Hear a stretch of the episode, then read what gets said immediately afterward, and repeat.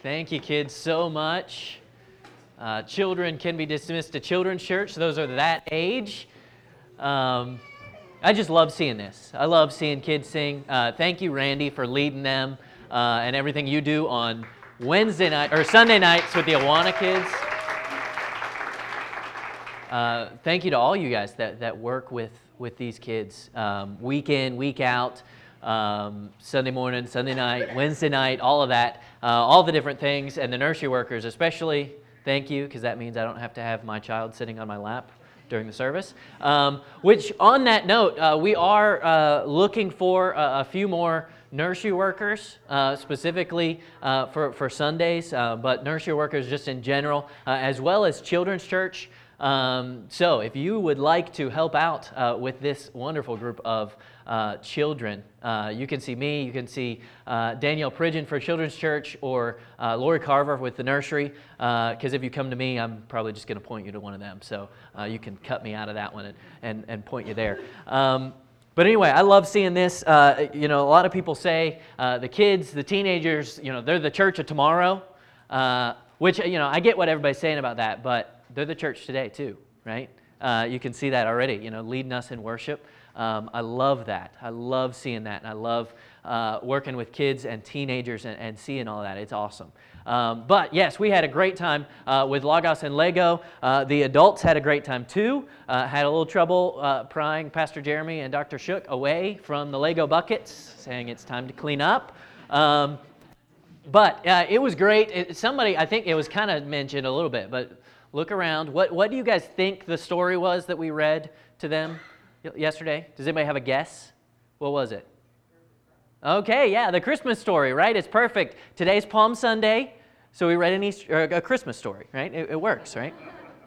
No, but that, that really is. Jeremy and I were talking about that when we were trying to figure that out. And we, we were thinking, okay, you know, Easter, Palm Sunday, all of that, you know, what, what, what story should we read them? And we're like, oh, Christmas, right? You know, it makes sense. No, but, but Christmas only makes sense because of, because of Easter, right? It's only a big deal that he came to earth as a baby because the reason he came was what we're going to celebrate uh, next Sunday. You know, he came to die uh, and rise again. Um, and, and, we're, we're so happy about that. You know, so, so Christmas is only a big deal because of Easter. Um, and, and I know our, our, kids' Sunday school classes have been, been talking a lot about that recently, you know, appropriately because it's, you know, Easter time. We're getting into that season, you know, spring, all of that. Uh, I don't know how many times my daughters come home, you know, waving a palm branch saying Hosanna, um, right? Because that's Palm Sunday. So we're going to be looking at that uh, today, actually. So, so flip over, open your Bibles to Matthew 21. Um, since it is, it is Palm Sunday. Um, that's what we're going to be looking at today. Uh, and, we're going to jump around a little bit. Um, but I just want to set the stage as you guys are flipping. Let's set the stage for what's going on. Okay, uh, it's the week before Easter, right? Palm Sunday, uh, the triumphal entry, right? Um, and, and, just historically, when you're looking at that, you, you kind of need to know everything that's going on, right? Okay, first of all, like we were talking in our Sunday school class this morning, okay, it's Passover week, right? So everybody's going to Jerusalem. Um, everybody's going to celebrate Passover. So that, that's all taken place. Um, but Jesus has been in his ministry for three years, uh, going through teaching, doing miracles, have this big following. Um, and there's kind of this tension, right, going on, kind of a battle between Jesus and the religious leaders. Um, not that Jesus is, you know, seeking out a battle, but the religious leaders, they just keep getting more and more upset with him. Um, and, and, so that tension is there, but all the people are really excited because they know he's going to Jerusalem right? Because he'd kind of been off the scene. If you study through that, through the Gospels, you see he'd kind of been staying, staying out of the way, keeping more quiet in the, the second half of his ministry. And so finally, he's coming back out and making a big trip down to Jerusalem. Everybody knows it. It's Passover. They're really excited. Uh, but there's some other reasons they're really excited, is because obviously they, they don't like the Romans, uh, and they, they believe that Jesus in their minds, he could be the Messiah, right? Uh, and the Messiah is prophesied to, to save us. He's going to be our Savior. He's going to be, you know, the, the, like King David. He's going to sit on the throne. And so they're really excited about that. That's what their minds are at. Uh, so all of these people are thinking that. And then we come to uh, Matthew 21. Where Jesus actually makes his triumphal entry. Uh, and today, what we're going to do is we're going to look at some different reactions of the people. We're not going to go too deep into, you know, what what the people were thinking and what actually happened on uh, the at the triumphant entry on Palm Sunday. But we're going to look at what the people were thinking and their different reactions because you see really three different reactions. So the first one is the one we always think of with the triumphal entry. Uh, so let's read that. Matthew 21 says, Now, when they drew near Jerusalem, they came to Bethphage at the Mount of Olives. Then Jesus sent two disciples, saying to them, Go into the village opposite you, and immediately you will find a donkey tied and a colt with her. Loose them and bring them to me. And if anyone says anything to you, you shall say, The Lord has need of them. And immediately he will send them.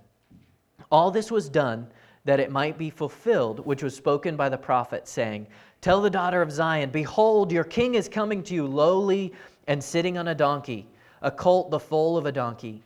So the disciples went and did as Jesus commanded them. They brought the donkey and the colt, laid their clothes on them, and set him on them.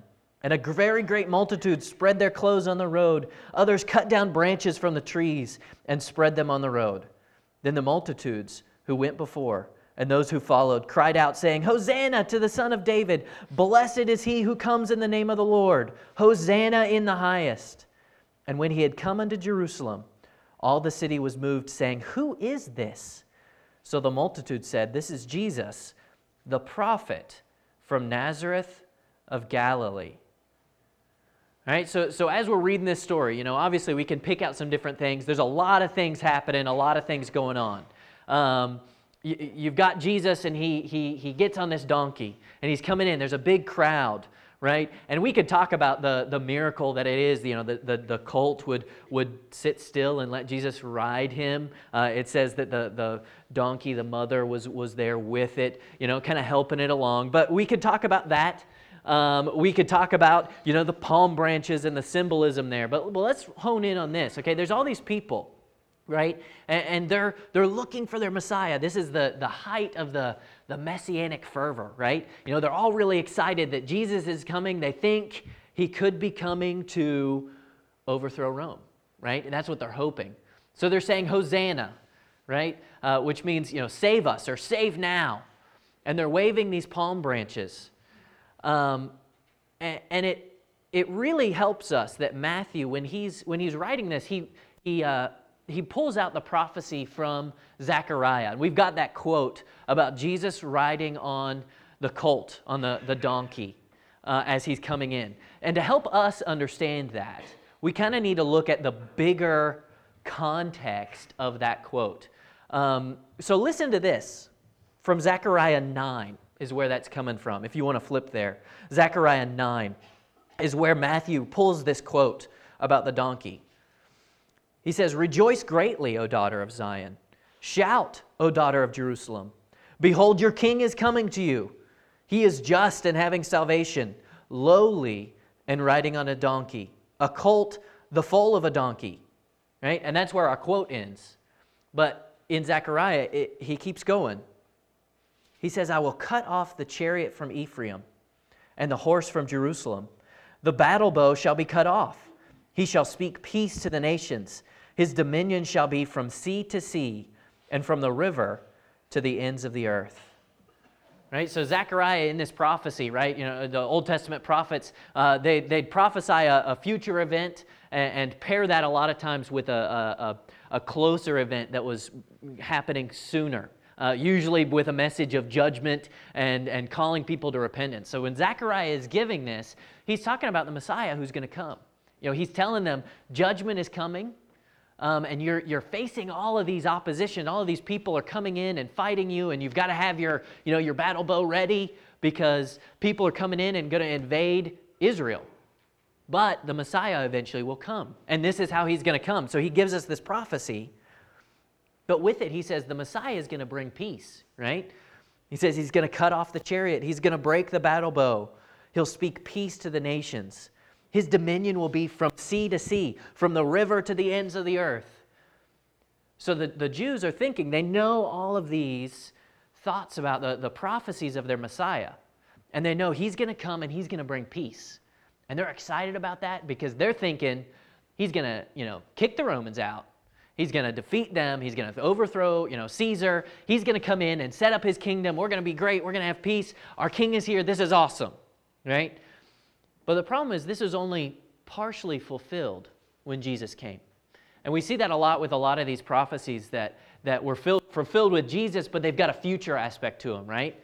Um, and even as you study some of the things that the, the Jewish rabbis would teach, and even some of them, you know, now will will teach some of these things, uh, you'll hear them talk about two messiahs, um, which we as Christians, we're like, Jesus was the Messiah. We get it, right?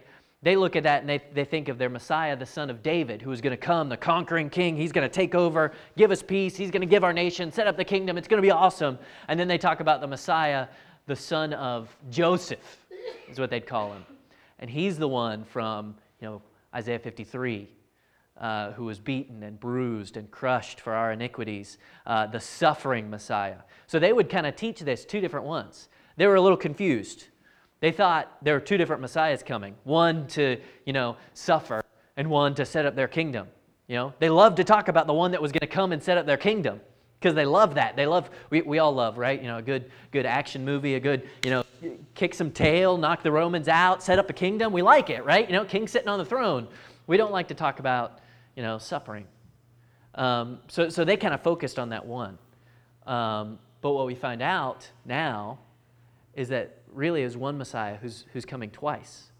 Uh, and, and we'll get into that in a second, but this was only partially fulfilled. Jesus came, and if the Jews had accepted him, he could have, you know, set up the kingdom and all of that, but the Jews didn't accept him, right? They were wanting that, that conquering king, bringing political peace. But he was bringing the, the peace to their souls that they really needed more than anything. Um, so, so we see their reaction. You know, they're, they're excited. They're, they're talking about, um, you know, the, the Messiah who's coming, and they're saying, save us. They're putting their cloaks down, um, which that was a sign of, you know, submission to the king. Uh, if you read through in, in 2 Kings, they actually do that when uh, I believe it was Joash was crowned king. All of the people took their cloaks and put it on the stairs as he walked up uh, to, the, to, the, um, to the temple. Uh, so they were showing submission, and that's what they were thinking. They were thinking political when Jesus was coming and offering spiritual. And we see a little later in this passage, um, or really in Matthew 23, if you keep going with the story, that, that Jesus you know, kind of makes note of the fact that they were looking for the wrong type of Messiah. They were looking for this political Messiah. In Matthew 23, Jesus is talking, and he's crying. It doesn't say he's crying, but I imagine him crying. Matthew 23, verse, verse 37. He says, O Jerusalem, Jerusalem, the one who kills the prophets and stones those who are sent to her. How often I wanted to gather your children together as a hen gathers her chicks under her wings, but you were not willing. See, your house is left to you desolate. For I say to you, you shall see me no more till you say, Blessed is he who comes in the name of the Lord. So he realizes, you know, he, he's quoting what they said. He's quoting from, uh, it's actually from a song. Blessed is he who comes in the name of the Lord, right? They said that when he came in. And here, two chapters later, he's saying to them, You just don't get it. You're looking for what I can give you what you can get out of me. Right? You're not looking for, you know, you're not trying to worship me. You're not trying to, to you, don't realize that I'm coming to bring you spiritual peace to, to save you from your sins. He said, You won't see me anymore until you, you say, Blessed is he who comes in the name of the Lord. That time is still future when Jesus is going to come back and everybody realizes that he is the conquering king coming, he is their Savior. And then they'll say it again Blessed is he who comes in the name of the Lord. Um, but that's all they were looking at. They were looking at him saying, Hey, you know, what can we get out of you? You know, what are you going to give us? What's in it for me, right? They, they wanted that, that political, they, they wanted that. Um, and a lot of times we kind of look at that like, we look at our churches that way, you know, by and large in America. We look at our churches that way. We say, you know, what, what can a church give me? We, we look at Jesus and our prayers are so shallow and it's all, what can you give me, God? What can you do to, for me? Heal my, you know, sick cat who broke a leg and has cancer. You know, it's like, it's all about what Jesus can do for us when really we should be worshiping him and praising him for what he already has done for us um, in, in going to the cross and dying for our sins. So the people were just confused. You know, they, they, they, they recognized a little bit that he was their Messiah, but they didn't quite get it. They didn't quite get it. Um, but there are some other things going on. You know, that's what we focus on at, at Palm Sunday, right? You know, the, the actual triumphant entry, Jesus coming in, the palm branches, Hosanna, all of that. Um, but there's some other things going on before Jesus actually gets on the donkey and comes into Jerusalem. Uh, so you're, if you're in Matthew 21, go one chapter earlier. Because Jesus has really been speaking a lot to his death and prophesying his death. He's been training his disciples. So we're going to look at, at some of the things going through the minds of the disciples. Look at verse 17. Verse Matthew 20, 17, Jesus says, Now Jesus, going up to Jerusalem, took the twelve disciples aside on the road and said to them, Now, just see, this is right before he's going in. He's in that traveling, going to Passover, has his disciples, and he takes them aside from the rest of the crowd. Verse 18 Behold, we're going up to Jerusalem, and the Son of Man will be betrayed to the chief priests and to the scribes, and they will condemn him to death and deliver him to the Gentiles to mock and to scourge and to crucify. And the third day he will rise again. Pretty clear, right? What's going to happen? He makes it pretty clear. Look, guys, I'm going, I'm going to die, but I'm going to rise again. But look what, what happens right next. Then the mother of Zebedee's sons, okay, it's James and John, came to him with her sons, kneeling down and, and asking something from him. And he said to her, What do you wish? She said to him, Grant that these two sons of mine may sit, one on your right and the other on your left, in your kingdom. But Jesus answered and said, You do not know what you ask. Are you able to drink the cup that I am about to drink and be baptized with the bapti- baptism that I am baptized with? They said to him, We are able. So he said to them, You will indeed drink my cup and be baptized with the baptism that I am baptized with. But to sit on my right and on my left is not mine to give, but is for those for whom it is prepared by my Father. And then when the ten heard it, they were greatly displeased with the two brothers. But Jesus called them to himself and said, You know that the rulers of the Gentiles lord it over you, and those who are great exercise authority over them. Yet it shall not be so among you. But whoever desires to become great among you, let him be your servant. And whoever desires to be first among you, let him be your slave. Just as the Son of Man did not come to be served, but to serve and give his life a ransom for many. Now, I know I, I read a big chunk there right? But I wanted us to see that context there. Okay? Very clear. They're going to Jerusalem. Jesus says, Look, guys, I'm going to Jerusalem. I'm going to die. I'm going to be crucified, but I'm going to rise again the third day. Very clear. Well, then, the mother of James and John come up, and what does she ask? Hey, can my sons sit on your right and left hand and be, you know, the, the most prominent members of your council in the kingdom? That's what she's thinking. Just like the people, they're thinking political, right? Jesus is there teaching his disciples and telling them, which we kind of get from the, the context in other gospels, that, that it was kind of James and John, you know, people discuss whether the mother wanted them to do it or, or the boys asked their mom to go talk to Jesus. Whichever way, they're asking for this position, right? They want to lord it over, like Jesus says, the, the people around them. They want to be in charge, they want to be in authority they're looking to see what they can get out of Jesus too. Their relationship with Jesus gets them power and authority, right? That's what they want. And so they totally missed what Jesus said, right? I kind of think of it this way. Um, when a little kid, you tell them something, and you tell them two things, and they, they, they forget the one thing they don't want to hear, and they focus on the thing they like to hear, right? Uh, our daughter, okay, she's, she's two years old, right? We'll give her a pass on this, but still, uh, she's a two year old, right? And so she, one track mind, right? When we lived in Winston-Salem, our apartment complex had this nice big open field, it would be perfect for a playground. They started building something, and we're like, awesome. They built a dog park, okay? No playground. Okay, we, we had no place to take our daughter to play in the playground. It was just like this open field next to the dog park.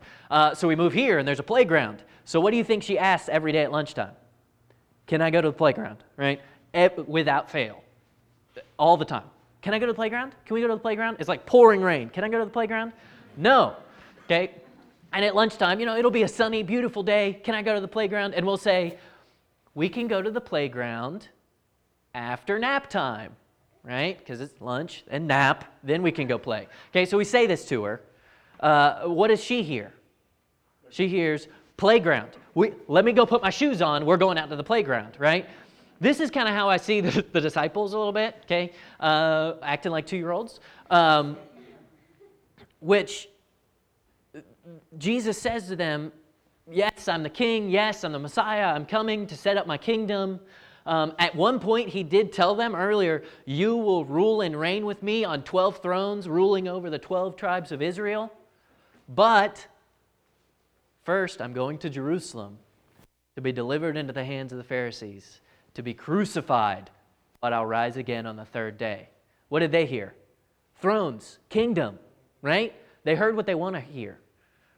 Um, and, and, so that's, that's what, how we see them. You know, right here, coming up to the, the pivotal moment in all of history. Jesus dying for our sins on the cross.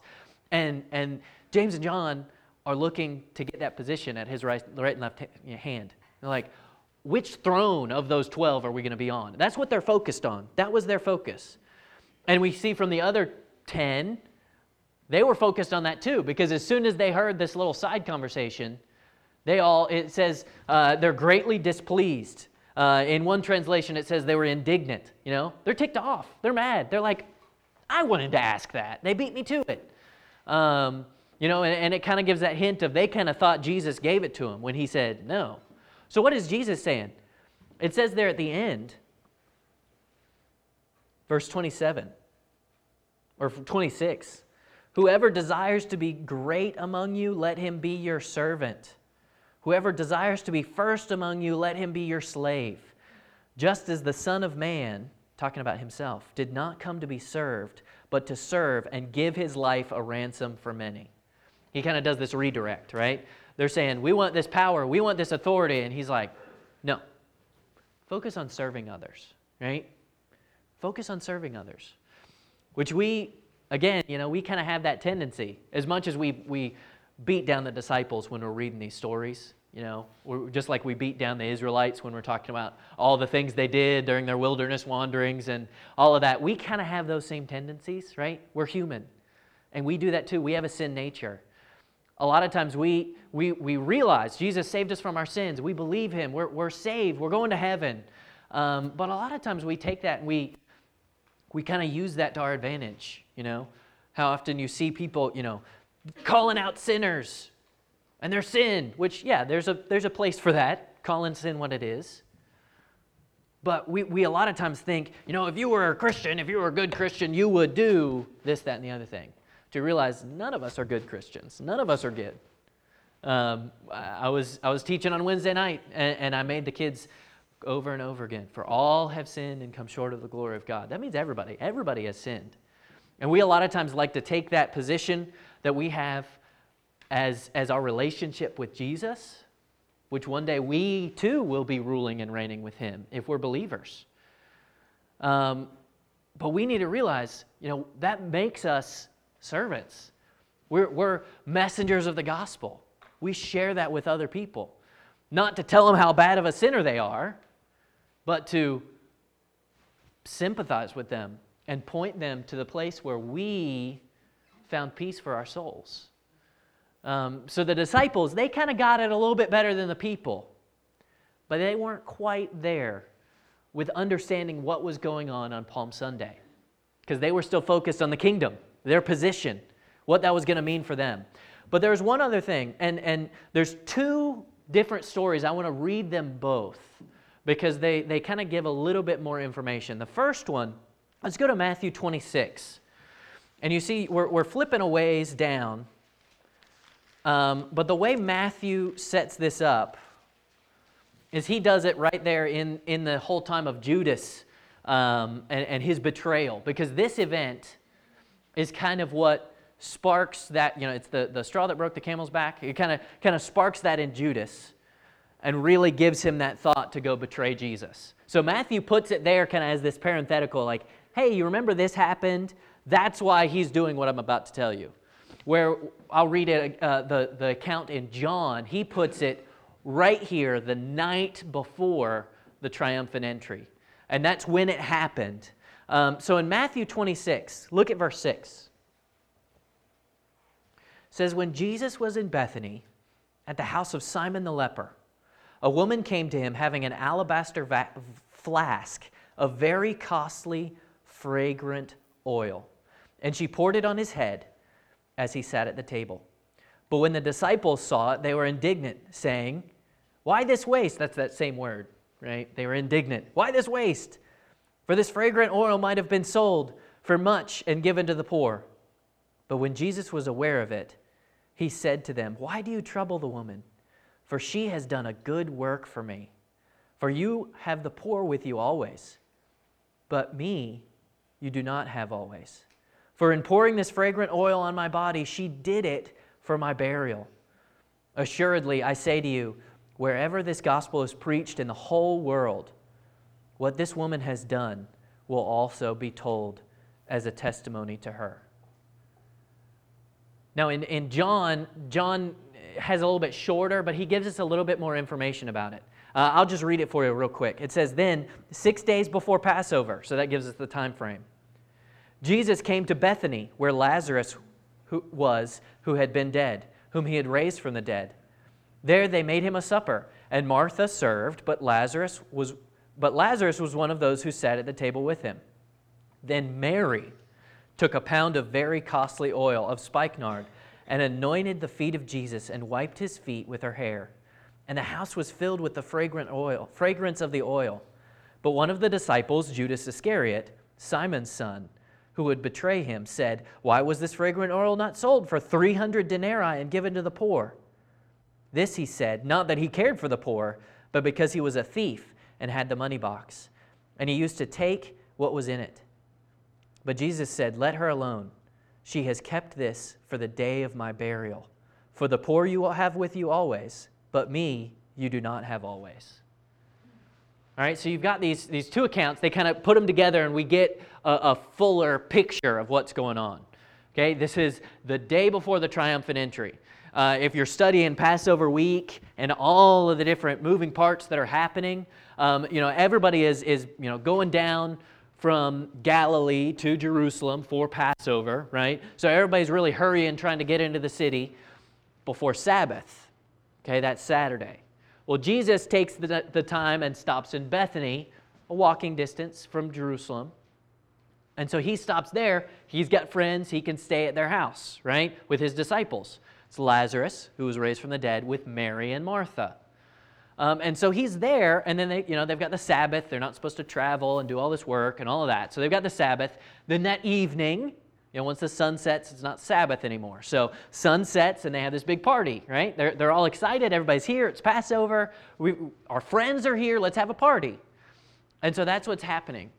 Um, it's at the house of Simon the leper. Now, uh, as, as we kind of read this, some people get confused between two different accounts. Um, there's one in Luke where they're at the house of Simon the Pharisee, and a woman who was a sinner, okay, uh, former prostitute probably, uh, we get the idea, comes in and cries on Jesus' feet and wipes it with her hair and all of that. This is a different happening, okay? Don't get those two confused. This is Simon, the former leper, whom Jesus had healed, and you've got Mary, Martha, Lazarus, the 12 disciples, and Jesus. And they're all there. And we see, you know, it's in John, John gets it right, you know, Martha's serving, right? We're, we're used to. Martha's serving, running around. And where's Mary? At the feet of Jesus. Right? Every time Mary is mentioned, she's at the feet of Jesus. You know, you've got that the classic story, the Mary Martha. Mary serving, or Martha serving, and Mary's at the feet of Jesus, and Martha calls her out and says, Hey, she's supposed to be serving, right? And Jesus says, No, she's she's chosen the better thing to sit at my feet. When when Lazarus uh, had died, right before he's raised, Mary comes up and falls at the feet of Jesus. Right? And here we see her worshiping at the feet of Jesus. And this is what's awesome is that Mary, of all of these people, you've got the 12 disciples who were with him day in and day out for over three years. You've got this crowd of people. You've got all of these friends of Jesus. Nobody got it except for Mary. Probably because she had spent the time to sit at the feet of Jesus and listen and worship. And she got it, right? It says she takes this, this oil that was super costly and pours it on his body. And Jesus says, She's preparing my body for burial, right? Uh, it, if you read after the, the, the, resurrection accounts, there's a bunch of different Marys, right, that all go to the tomb because Jesus is in the tomb and he's over here and, and they've got to go after the Sabbath and, and you know, put the spices on his body because they didn't have time to do it before Sabbath, right? And they didn't want to be unclean and touch a dead body, all of this stuff, okay? You read who's there. Mary, this Mary, Mary of Bethany, is not one of the ones that goes to the tomb on Sunday morning because she already knew, right? The, the prophecy in, in the book of Psalms, Psalm 16:10. For you will not leave my soul in Sheol, nor will you allow your Holy One to see corruption. She was sitting there listening to everything Jesus said, and he said three days later he's going to rise again. She knew the prophecy, she heard what Jesus said, she was listening to just what he said. She wasn't adding anything else to it, wasn't put superimposing her own ideas about what the Messiah was supposed to be. She just listened and worshiped. And so she didn't go to the tomb on Sunday because she knew she, he wasn't going to be there. And since she knew she wasn't going to have a chance to prepare his body and worship, you know, and, and reverence him that way, she pours this oil on his body a week earlier. And Jesus recognized that. He, he says it. You know, she knew. She's preparing my body. There's something else here is that, that how costly that was. John actually tells us, you know, 300 denarii, which a denarii was uh, a day's wage for an average working person at that time. So 300, almost a year's worth of money. Okay, think whatever your year's salary is. Okay, just think of that. That's about how much this thing cost her and she poured the whole thing out, whole pound of oil on his feet, and another passage says on his head too, right? And the fragrance filled the house, said. And the, people are saying, hey, you're wasting it, right? Judas, because he has ulterior motives, right? But they're saying, you're wasting this. But she realized she was just worshiping. It reminds me of, of when David uh, was told to be making a sacrifice and he says in 2 Samuel 24, Then the king said to, I don't know how to say that name, Araunah, No, but I will surely buy it from you. Right? He wanted to give him the field, give him the wood to do this sacrifice. And David says, No, I will surely buy it from you for a price. Nor will I offer burnt offerings to the Lord my God with that which costs me nothing. Mary was willing to sacrifice for her worship. It wasn't just some, you know, cheesy thing that we, eh, we'll give this to God, right? We'll give this to the missionaries. They don't have anything better, right? Um, I can say that. I was a missionary kid growing up. But uh, we should give God our best. That's what Mary did. She was sitting there worshiping. She was at the feet of Jesus constantly. She got it. And so she worshiped. She sacrificed for her worship. And she understood why Jesus was coming. And because she knew that, her reaction was to worship her Savior. So let's think about us. You know, I, have kind of gone uh, as we go and, and pulled some applications out. But a lot of times we're, we're like one of the first two groups where we kind of superimpose our own ideas over what the Bible tells us, right? We, we come to church to get something out of it. We, we pray to Jesus to get something out of him. We want, we want answers to prayer. We want miracles. We want all this stuff. But what does Jesus want? He wants us to worship, right? We realize our King is coming. Our King is coming. So we should just worship him. Praise him for what he's done in your life. That's all he wants. Here we come to Easter and we, we can look back and remember the gospel. We can remember Christ dying on the cross for our sins and the resurrection that tells us that payment has cleared and he's paid that price. It's, it's enough. Jesus paid it all. All to him I owe, right? That, that costly oil, right? We should just worship. Worship God for who He is, who He really is, and what He's done. When I was thinking this morning about, about this, I just want to close with this thought. You know, there, are three times really you can get uh, in the Bible, one of which future, where we had kind of a, a triumphal entry, right? Uh, the first is Christmas, right? We've got our nice little Lego creations. The triumphal entry of Jesus as a baby. He came as a baby. There were angels. It was great. There's a star in the sky. Nobody really knew about him, right? Except for the shepherds and three wise men. Three ish, you know? Uh, th- those, that's all who came to worship Jesus. That's all who knew. Nobody really knew about Jesus. But that was, that was a triumphal entry right? Then we've got the one that we call, you know, on Palm Sunday, we call the triumphant entry. You know, Jesus coming in and everybody knew about it, but nobody really got it. Nobody really understood. And then one day, future still, Jesus will have a triumphant entry, and you better believe everybody's going to know about it and everybody's going to get it. Flip to Philippians chapter 2.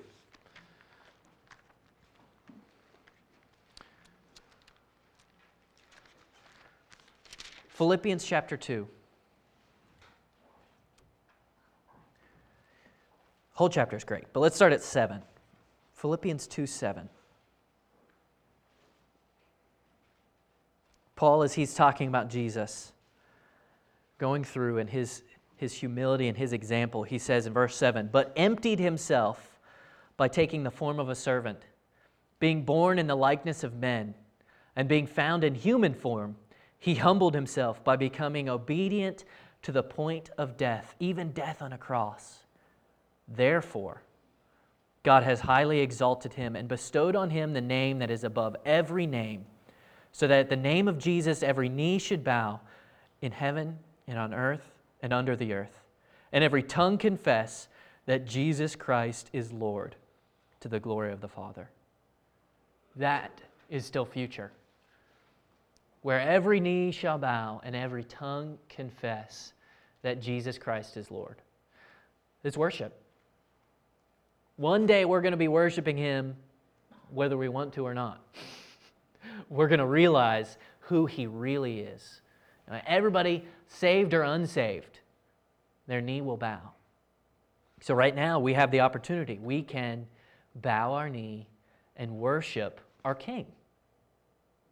Not because he's going to bring us political peace, even though he will one day, but because he's brought us spiritual peace. And that's what really matters.